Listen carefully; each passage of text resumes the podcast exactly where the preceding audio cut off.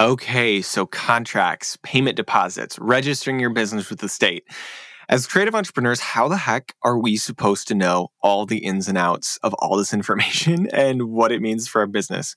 Well, we don't have to know it all right out of the gate. Chances are no one starts off knowing this stuff. This stuff is complex and really needs to come from an authoritative source in order to trust it. So I'm so excited to bring you Paige Griffith of the Legal Paige on the podcast today.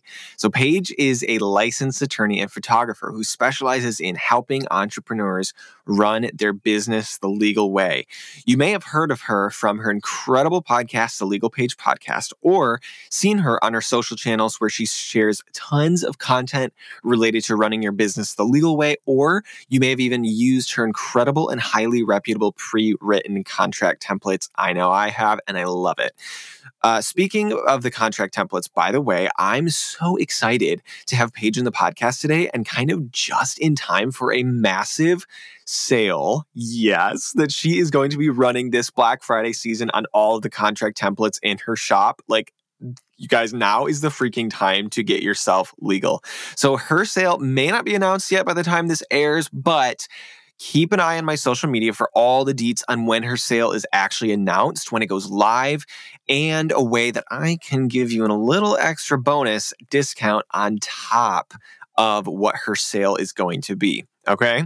So, all right. You might even want to get out a pen and paper to take notes for this episode because it is a doozy and it's good and it's sticky and it's dense. We're diving into all things legal with Paige Griffith. Are you an aspiring creative entrepreneur or established small business owner with a fuel to pursue the things that light you up like nothing else? If so, you are in the right place, my friend. My name is Nathan Chanski, and I'm a photographer and photography business educator. On this podcast, I'm here to drop nothing less than weekly truckloads of business and marketing tips, mindset shifts, and transformative wisdom from my life and career to bring you into the highest potential self that God created you to be. I will see you right here each week, and let's commit to learning, growing, and achieving our goals together, one bold step at a time.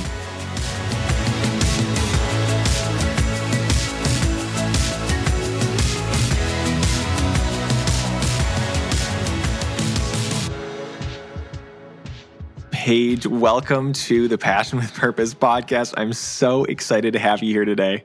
Nathan, we're finally doing it. I'm here. I'm so excited. Hello, everyone. I love it. I'm so happy to have you here. I've never had anybody who is uh, certified in all things legal on the show, and I get asked these questions a lot. And obviously, this is not my area of expertise. So I'm so happy to have you here. Um, I would love to just to start off. If anybody doesn't know about you, which like who doesn't, um, but if anybody doesn't know about you, just give us a little background and like who you are, what you do, how you got to where you are today. Hi, everyone. I am Paige. I am honored to be here. And Nathan and I have been talking about this for some time. And I, yeah, I, he's someone I have followed and admired. And we just have the same energy on social media. So it's like this beautiful blossoming of this relationship coming to be. So I am an attorney, obviously. Um, I run a legal education platform online. So the legal Paige, P A I G E, it's a play on words with my name. We have all kinds of free resources online for entrepreneurs. I actually used to be a photographer for, I ran a pretty significant business for over eight years. I've scaled back since then. Now I just do it as like a hobby and a side project because I have this other business that I'm running. I couldn't run two at the same time. I learned mm-hmm. very quickly. Um, but with that, in being in the wedding and event industry, I had some event planning background as well. I just found that there was a void, right, to good information about running the back end of your business. People were going down Google rabbit holes and misinformation was getting spewed in Facebook groups and just you know educators in the online world it, also they're not lawyers like they didn't truly know and hmm. while i was running my photography business i was in law school and then i went and worked for a federal judge and soon thereafter, I realized, well, I can combine both my passions into one. Like there's this void in the industry. I know the yeah. virtual world really well. So why don't I become a virtual attorney and run an education platform where it's like a one stop shop if yep. people are interested in listening like if you're here and you're a podcast listener like we have a legal Paige podcast that talks about all different topics you could ever dream of. We have hundreds of episodes in there. If you're a youtuber and you'd rather just like watch a video we have a youtube channel. We have tons of blogs for you if you are looking for like a specific topic on an independent contractor and hiring them. And then on top of that of course is legal documents. So when you know you're starting out your business if you're brand new you need that main client contract. We have hundreds of them for very specific industries. And i make sure that these contract templates are tailored to your industry and needs and like client issues that would pop up. And then we also have just additional legal documents and short forms that you would need throughout your entrepreneurial journey right? Think mm-hmm re- refund agreement, cancellation agreement, rescheduling agreement, model release form, print release form, those types of things. So that in a nutshell is what I do at the legal Paige. We also kind of we do a lot of fun things on social media as well as we have a Facebook group with thousands of business owners in there as well where I am more accessible to people for open legal Q&A. So if you do end up having a question that pops up into your head throughout this episode, you can always ask us in there. I love it. I literally love everything about your story and just the fact that you have like this perfect coupling of one industry and then the other industry. And you're like, I'm literally going to take this opportunity to merge both of them together. And I mean, I don't really, I think in so many areas, like, I don't know of anybody else in the legal industry who's also taking that to the photography industry. So I just I just think it's so incredible and I know so many people who, you know, they can get into something like entrepreneurship really fast, really easily, right? And it's like the shiny new mm-hmm. thing of digital entrepreneurship in the last 10 years. But a lot of people, something that they miss is like that legal side and then I see them getting burned. So I would love for you not to like scare everybody, but just to like what are the what's at stake here? Like what are the stakes of why you need to run your business, especially in this digital entrepreneurship, this creative entrepreneurship age? Why do you need to still run it legally? Because everyone has laser beam focus now on the what ifs.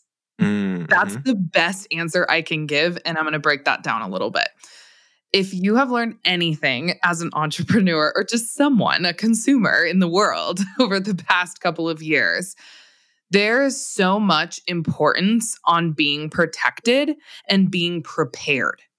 We were all very unprepared for the unknown, which makes sense, right? How do you truly prepare for what happened in 2020? Yep. You can't. It's unforeseeable and unpredictable. But I have seen this silver lining really truly come out of our online industry and particularly the wedding and event industry and photography world as a whole. Yeah. Where we knew we like needed contracts or we knew we needed to become an LLC or we should have had a separate bank account or we needed that gear and equipment insurance, but you didn't fully grasp the why because nothing had ever happened to you and right. no bad things had occurred. It's just the what if was still lingering out there and you weren't personally impacted by it, but we right. all were. We all were mm-hmm. so fast and furiously impacted. So, what's at stake here is literally one, the business that you worked so hard to create, two, your income that you've worked really hard to you know generate over the course of you starting this business and three, your reputation in the industry. So, if you want to look more professional to clients, if you want to level up your pricing as a photographer, like you can't just level up your website. You have to level up the entire backend, all of your SOPs and workflows, which point blank includes your contract because it's the very first thing they see when mm-hmm. they begin that client relationship with you. Of course, you're having those initial discovery calls, so on and so forth, and you're trying to like hook that prospective client for you. But if your c- contract comes across wonky or like it's not protecting them at all, or it, you know, comparative to your cost, of like being a wedding photographer if you're charging right like five seven thousand dollars for a wedding mm-hmm. and you don't you have a two pager contract that doesn't really line up And Right. the professionalism there doesn't it, it doesn't correlate to your clients. So those are the three big things that are at stake and that is really the vitality of your business. So you need need to be protected on the back end. It all starts with contracts. I always tell people if you do anything, at least get a client contract in place. Yeah. You know, you can be a sole proprietor all day long and maybe not even have like a negligence general liability policy, but as long as you have a contract, like I'm at least somewhat happy with where you're at in your business. Yep, absolutely. Do you think it's ever like too quote unquote too early to get a contract? Because I know there's so many beginner photographers where they're like, oh, like I don't need a contract. I don't have too many clients yet to like mm-hmm. warrant having a contract. Okay, so I I could answer this many different ways, but you guys, I was a photographer and I was an attorney when I was doing photography, or at least I was in law school, and people still tried to mess with me and Yep. still tried to poke my boundaries. I mean, if you have no contract, you have no boundaries. So mm-hmm. they can walk all over you. And even if it's family and friends, oh boy, can I tell you, they want more from you because they expect Mhm. it because they're your family and friend. Like, you'll just edit this, right? And now you're deep, like eight hours into a 30 minute mini session. like, Yep, Absolutely. um, on the back end of post processing. So I, yeah, I mean, you need a contract. I always say like, it depends. I mean, I'm a lawyer. I need to say from the legal Paige standpoint and like me wearing my lawyer hat, yeah, get a contract. But I, this is why I combined my two passions into one. Like, I also have been an educator in the photography space. Like, I've ran this business before. I think you know, I think you know when you don't really need to have a contract with somebody. If it's like your sister in law and you've never had issues in the past, and like maybe she Mhm. just scratched your back and you need to scratch hers, like at least do an oral contract or an email bullet point contract. Like that's going to make me happy. at least have something in place to set up boundaries. Um, but with friends and with people, um, I I would say the biggest misnomer is like when people are starting out and they're only charging right like 75 or 100 dollars for a session they're just trying to build their portfolio they think they don't need a contract. Hmm. That is incorrect. Like you need a contract even if you think the money behind it doesn't warrant a contract. It's quite the opposite because usually people who are paying for lower price ticket sessions end up being your most complicated Hmm. clients in the long run. I was just gonna say that. Like, yeah. I find that so often that I mean, th- it it's not like anybody anything against somebody like who who can only pay a certain budget for a, a photographer, but at the same time, I do think that, and this has just been patterns like experience driven data, nothing that I can give you on paper, but like. I know so many beginner photographers. And then even when I first started as a photographer, were like most of the people who are going to, or mo- most of the circumstances where you might get burned, I do think may come at the beginning of your career where a lot of these clients just might not take you seriously and they might not take your services seriously. And so they may slap filters on your work. They may um, tell you that you have to re edit things for them. They may um, post your, I, I don't know, like they may, they may print your work without having the rights to them. Like a lot of these things do happen because a lot of these things aren't clearly communicated. And I'm like, oh man, sometimes at the beginning of your career is when you need those contracts the most. Like, would you agree with that?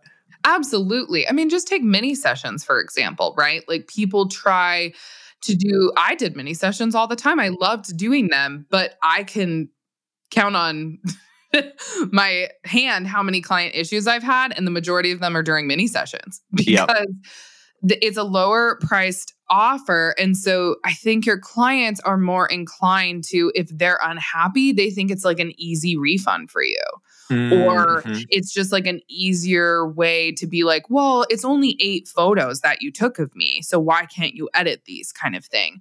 It's Yep. just it's a totally different mindset that you put your clients into and that you put your business into. So absolutely like just set boundaries with those type of clients and situations that I- say you have an increased risk in those situations. Increased risk equals more protection through your contract and through the back end of your business. Yep. Absolutely. Okay, Paige. So if someone's listening and they're like, all right, I trust her, I believe her, I'm going to do whatever she says, what, how do we get like the, how do we get a green check marks in every in every field from Paige for how do we run our business legally? Like what what should we do?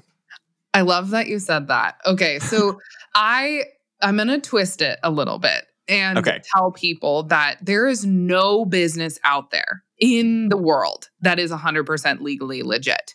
Hmm. So you have to start with that frame of mind because businesses are getting sued all the time. Corporations right. have like in-house counsel. You you can't expect to be 100%. But what you're trying to do is go from wherever you're at right now. I would say for many of you listening, you're probably somewhere between 0 and like 40 to 50% legally legit. That's where like most entrepreneurs start.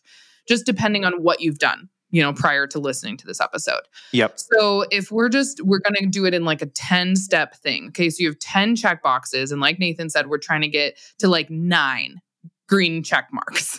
I love it. or eight green check marks. I'm all about visual things here because the legal side can be tough. Like we were going to shove it under a rug for another day. It's not something we want to do. It's not shiny. It's not fun for us as business owners, but it's necessary.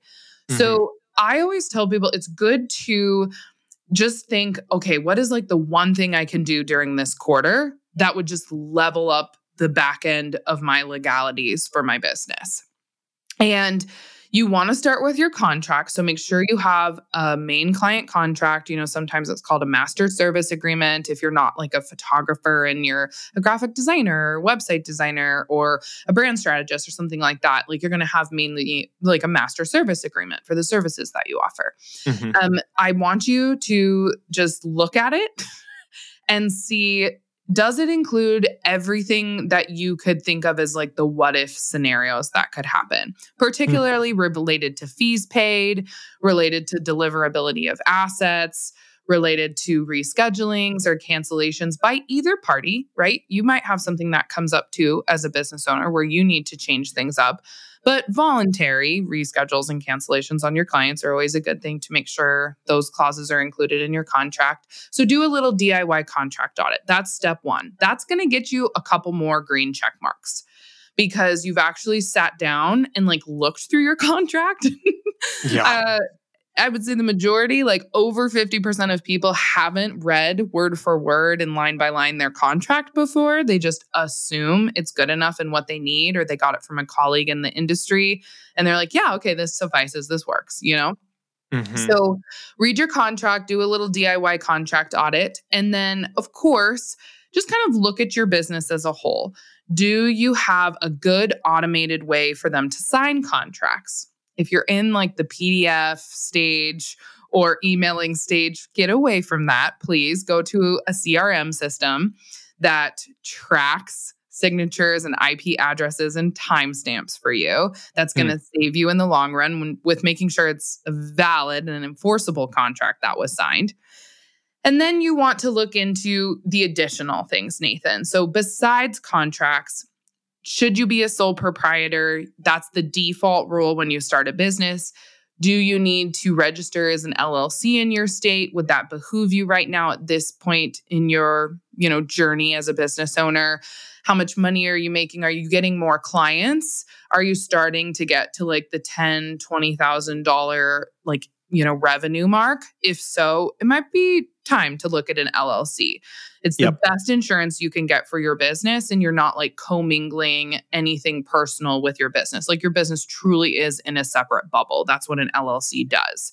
Hmm. And then just business bank accounts and then insurance. So those are always the big four, right? Contracts, LLC, business bank account and insurance. And that'll get you those check marks and we're going to get you to you know 60 70% legally legit. And then over time you're just going to near closer and closer to like eight or nine green check marks. I love it. So can you touch on i, I would just love to know what is what's the benefit of an llc over just staying as a sole proprietor? Like what what does that um like i'd love to have you just explain like what that means yeah, your personal assets aren't at risk. So mm. if you have a car, if you have a house, if you have a 401k, if you have a kid's college fund, if you have a savings account, everything that you have as assets are at risk when you're a sole proprietor. There is no separation, everything is commingled.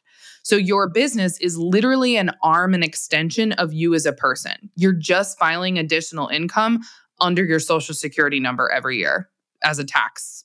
You know, that that's the taxes that you're submitting to the IRS and your state government. So an LLC literally separates who you are as a person and you're filing under a bubble that your LLC is in. So your business just has like comma LLC after it. And I like to think of it as like, you know, a bubble that's just totally separate from you as a person. That's the best metaphor I can give for people because you can pop the bubble. and yeah. you don't want to pop the bubble. So you want to keep it intact. And it it's a liability separation. Literally, the term limited liability company limits the owner's personal liability upon the business's risks. So I love it. you separate obviously you have to get a business bank account only attached to your llc all of your cha-ching moments need to come in and out of that business bank account. You can reconcile it right? Like if you have an issue at the supermarket and you have to use your personal account or whatever it's fine. You can reconcile every month you guys. It's no big deal but you you want that transaction to be noted from your business bank account. And that means that if there's any issues related to refunds or um, you accidentally someone trips over your off camera flash at a wedding the only assets that would be at risk one hopefully you have insurance for that situation but two if you don't or it doesn't cover it fully you're only liable for what's in your business bank account you hmm. they can't come after you personally. Okay, so I love that you just explained that so concisely and clearly. I don't know why this isn't explained more often for photographers. Like I I don't know if I've ever heard that explained so clearly like that. I've unofficially told you know, different students I've mentored before, that very thing. But like, I've always been like, I think I'm telling the full, I think I'm telling what's actually accurate, but like, I can't give legal advice. So I'm like, I think that's what it is. Um, but I love that you just like set the record straight. Like, this is why you need to set up as an LLC. Yeah. And then the last thing I want to tell people is they always think like it's an additional thing you have to do during tax season. Mm. And that is why LLCs were created in the United States to make them the exact same as a sole proprietorship.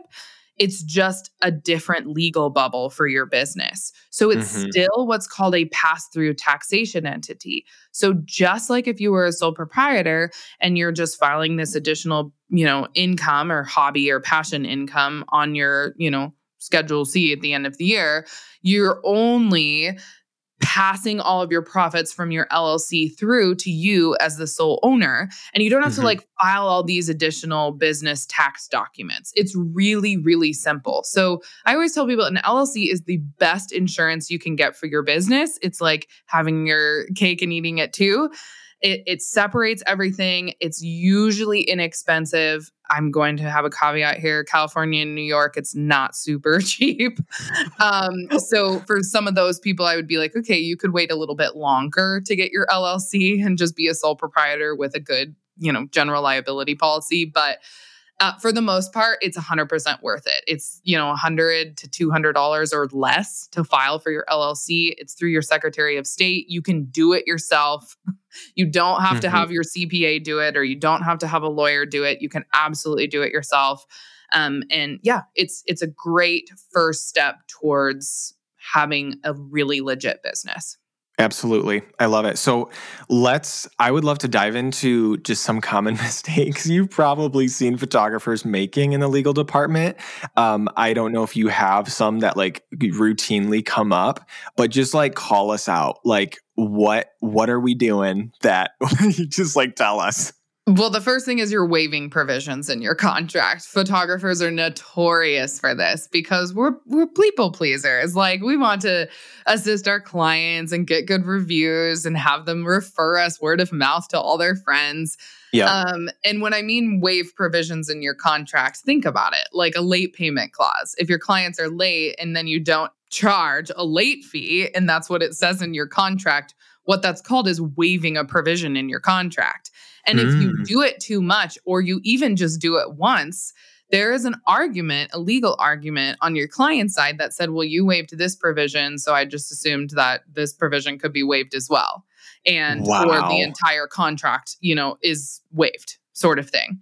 Um, you want a clause in your contract called a severability and no waiver clause, which says if you waive one clause, that doesn't mean you're waiving the entire contract. If you guys do not have that clause in the boilerplate language, like bottom, you know, half of your mm-hmm. contract, go get one. so severability and no waiver clause. But regardless of you, if you even have that, like why do you have a contract in place if you're just going to waive provisions left and right? Like yep. it doesn't make you look professional. it kind of makes wow. your contract null and void. So don't do that. Photographers are notorious for it. If you have like an additional editing, you know, fee if you have a rescheduling fee in your contract, like abide by your contract, enforce your contract. Just do mm-hmm. it and keep it consistent across the board. Another thing I see notoriously is photographers are doing different things with different clients and they don't realize like regionally clients talk. Mm. And I've seen issues pop up where like you gave someone a refund, but you didn't give the other person a refund. And then they talk and like you're obviously going to make both of them upset. So, yeah, I, those are the big ones. The other things I would say is people using the word deposit versus retainer in their contract. Photographers are notorious for, you know, not understanding the legalities surrounding that use the word retainer or reservation fee or booking fee. Don't use the word deposit because a deposit is a like down payment for something. And if it doesn't occur, you have to give it back. Just think of it like landlord tenant situation. Hmm. So get rid of the word deposit. And then lastly, kind of think about mm, photographers are pretty notorious for doing like a percentage as the booking fee or a percentage as a retainer.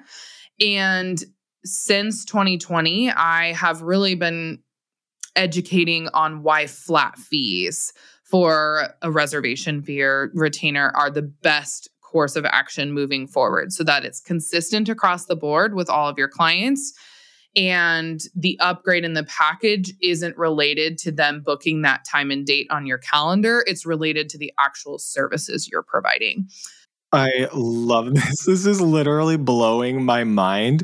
Um, so I actually really want to touch on the last one you talked about. So because I've actually, I think it was a podcast from you actually, where you're yeah. like, you can't be charging necessarily this massive like 50% deposit or no, I said it wrong. Retainer fee if you're not actually rendering services. Like if the only thing that you're rendering is ultimately a saved date, that's going to be uh, correct me if I'm wrong, that's going to be kind of hard to hold up. So the way you should set it up is well, I'm just going to let you talk. Like, how should I set it up? Yeah, full disclaimer here, you guys. I have like two or three episodes on this because I had to like keep coming back after people had questions and I answered them. So there's a whole series on the Legal Paige podcast. Nathan and I are scratching the surface here, to say the least. um, so if you want more info on that, just go go find those. But Nathan's right. So you it's all about giving your clients an additional argument that I don't think you need to give them when you do a percentage based retainer. If you are charging somebody for it's it's mainly for wedding photographers, Nathan. So you really don't see this so much for portrait photography because your time and your like flexibility, right, and maneuverability for certain sessions is a lot higher than it is mm-hmm. for a mm-hmm. wedding date. And sure. it's easier for you to mitigate damages, right? Like it's easier to book that session or to just say, well, I'll just book another session on Thursday to make up for my Tuesday one that rescheduled. Yep. Weddings are booked so far in advance that you close your books for that date. So right. you can't say legally it's not what's called a reasonable retainer, quote unquote. And that is what a judge is going to interpret if there was ever a legal issue that popped up. Was it reasonable for you to charge one person, say they booked a $5,000 package with you, and another person booked a $3,000 package with you? For two Saturday dates back to back. Okay. They weren't prime dates on your calendar, right? It wasn't like a 10, 22, 22 situation or something. Sure but it's just normal Saturdays. But one person just booked a higher package and you charge them 50%, so 2500 and you charge the other person 1500. But all you're doing is reserving that date on your calendar with that retainer, right? That's why I said reservation fee or booking fee is also a good mm-hmm. term to use. Legally, if the person wanted to reschedule or cancel that paid the $2500 they had a higher package with you they could argue that they should be refunded another $1000 because you only charged someone else $1500 to book a saturday Mhm. date Yep. obviously you're probably going to be you know covering more hours you're going to be delivering more things maybe they get an additional album with that but ultimately all you're doing is blocking out those dates on your calendar. So that hmm. reservation fee is only for that purpose. So don't give your clients that argument and just have it across the board like a standard you know $1500 retainer fee.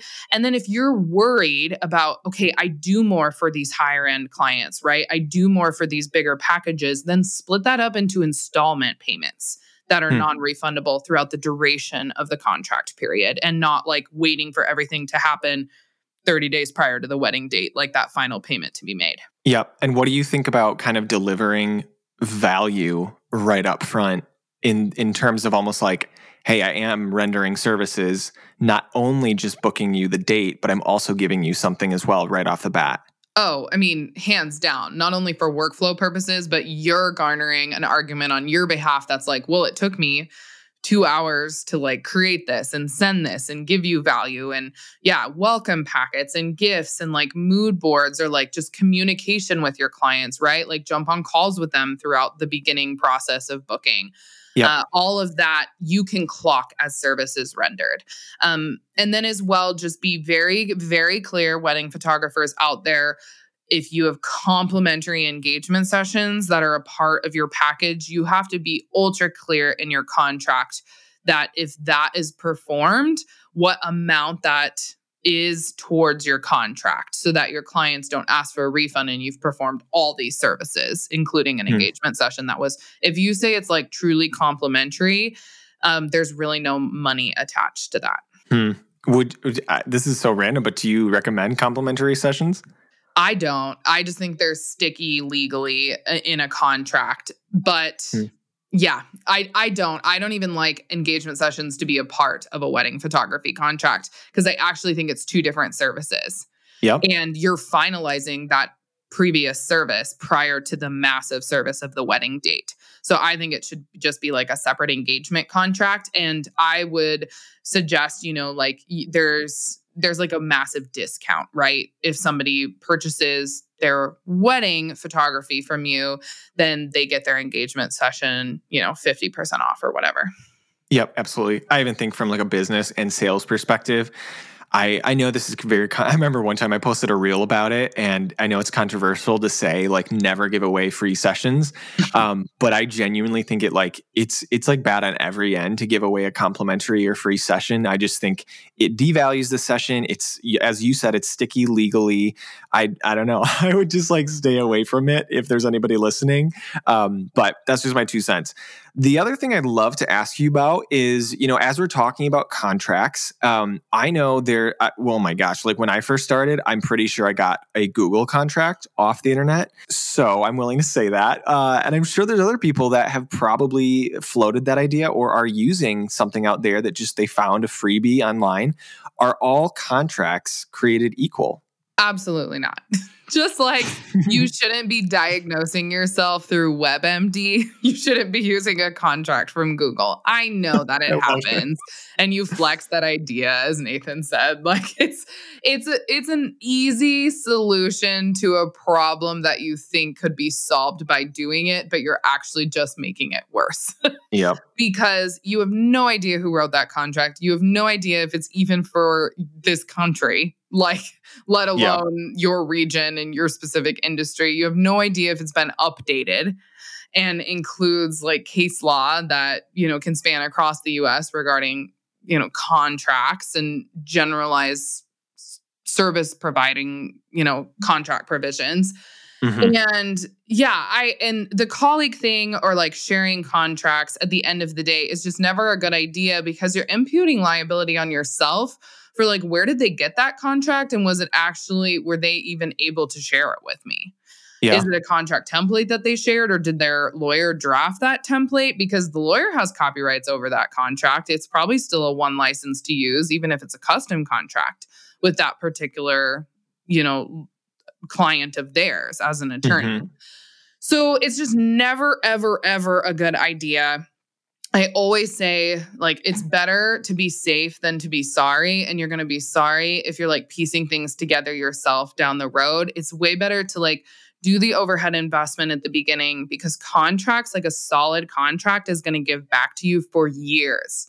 You know, Hmm. like a website sometimes needs to be refreshed every year or two, but not a contract. Like a contract is pretty solid. You might have to modify it here and there, like depending on client issues that have popped up, but the whole of your contract is going to serve you thousands, like tenfold down the line. hmm And even the fact that, like, yeah, you might be paying a good chunk of money for words on a page right now, but the amount that it will protect you from potential cost down the road is probably like something you can't even put a number on. Yeah, I mean, I it, there's no there's no numerical value that you can put on it. You never know if you're going to have a client that like five clients that ask for you know massive refunds, Mhm. or they're going to take you to court, or you're you know it's going to save you from from preventing that situation from happening because you have the refund clause in your contract. yeah. So there's no numerical value, but again, it levels up professionalism. The one story I can tell your listeners here, Nathan, is we had a customer a couple of years ago um, that used a TLP contract, tweaked it, you know, to their own business practices and like leveled it up to, you know, make sense for their their own specific services that they are offering to their clients. And they kind of had like a higher end wedding photography business. Uh, they were a husband and wife team, and they were in a bidding situation with a celebrity client and their Oh wedding my. planner was the one taking bids from photographers and so her clients that were the celebrities said okay these are like the 5 to 10 photographers we like can you get their contracts and vet them and let us know like which ones you would recommend and they Hmm. won the bid because their contract was more professional. The wedding planner Wow. literally told them your contract was better than everyone else's contract and it protected my clients and it had some things in there and they anticipated like putting in an uh, non-disclosure clause in there and you know like simplifying getting rid of stripping the model release and it just made it, it was like sil- serving a really good professional first impression to these celebrity clients through a contract and they booked like a $15,000 wedding off of it. Wow. So it ended up making them more money, not losing money. Right, absolutely. And and kind of like to tag off that, I do think that there's a lot of people that can kind of eh, I don't know, they can they can think to themselves, "Oh, well, if I have like a really good contract in place and it covers everything and it covers me all the, all this stuff and it has all this legal jargon in it, then I'm going to scare my clients away." So, what would you say to that person? Like what's the best way to go about presenting contracts um, to clients in a way that like communicates that they're protected too and then also communicates like you know i know there's a lot in here but maybe this is how to digest it easier like how can we how can we make it very easy to use or read for our client Okay. There's a lot of layers to this answer. The first thing I want to say is if you have a lot of legal jargon in your contract, you need to change that. so, someone wrote it that's probably a lawyer that hasn't written in plain English. But nowadays, you're trained in law school to write in plain English. Like, gone are the days of legal mumbo jumbo and confusion. Your contract shouldn't be confusing. And if it's confusing to you, I can guarantee it's confusing to your clients. So hmm. you need to understand it and it needs to be easily readable by your clients. And then, Nathan, to answer your question surrounding like, how do you present this to your clients, especially, you know, like our contracts, as we've worked on them for the past four to five years, like our wedding contract in particular is pretty robust. You know, it's not just like a couple pages, it's, Yeah. it's like seven or eight. And I think there is this weird frame of mind for photographers that that's actually going to turn off your clients.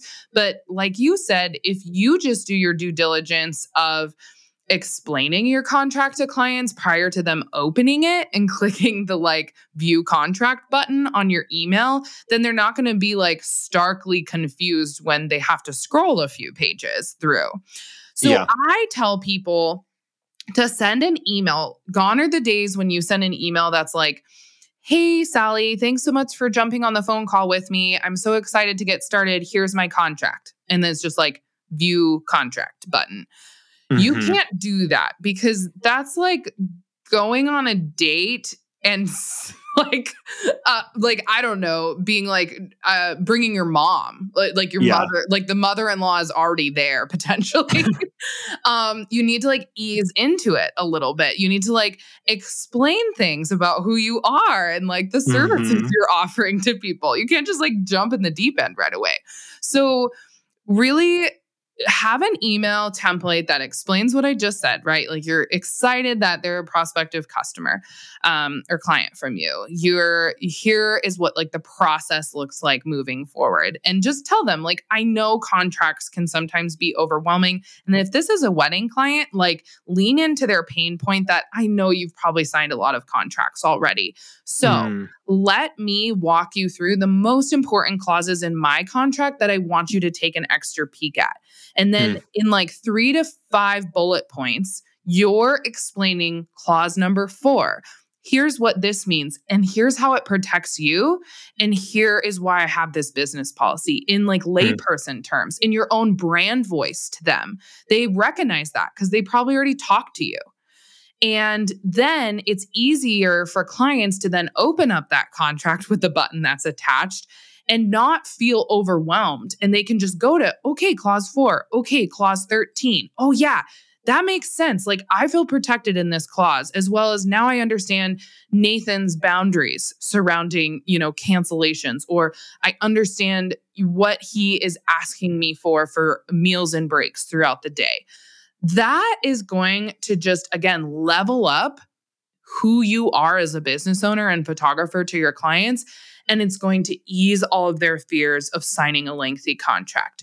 Hmm. And lengthy contracts do not equal bad contracts. It's quite the opposite. Usually, lengthy contracts, I mean, they what goes with them is yeah, more legal language. But on the flip side, shorter contracts are usually never good. And they're yep. usually they're they're missing all kinds of things that need to be in there. And I all the last thing I will say is if your clients are hesitant don't take that as a red flag.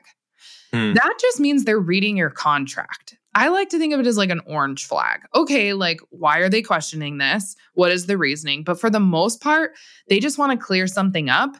And the yeah. good news is, is then you've cleared it up before something yeah. had even happened. And you know that they're looking at your contract because they're asking questions about it. So that that is the basic answer to your question. I hope I answered it, you know, as succinctly as I could.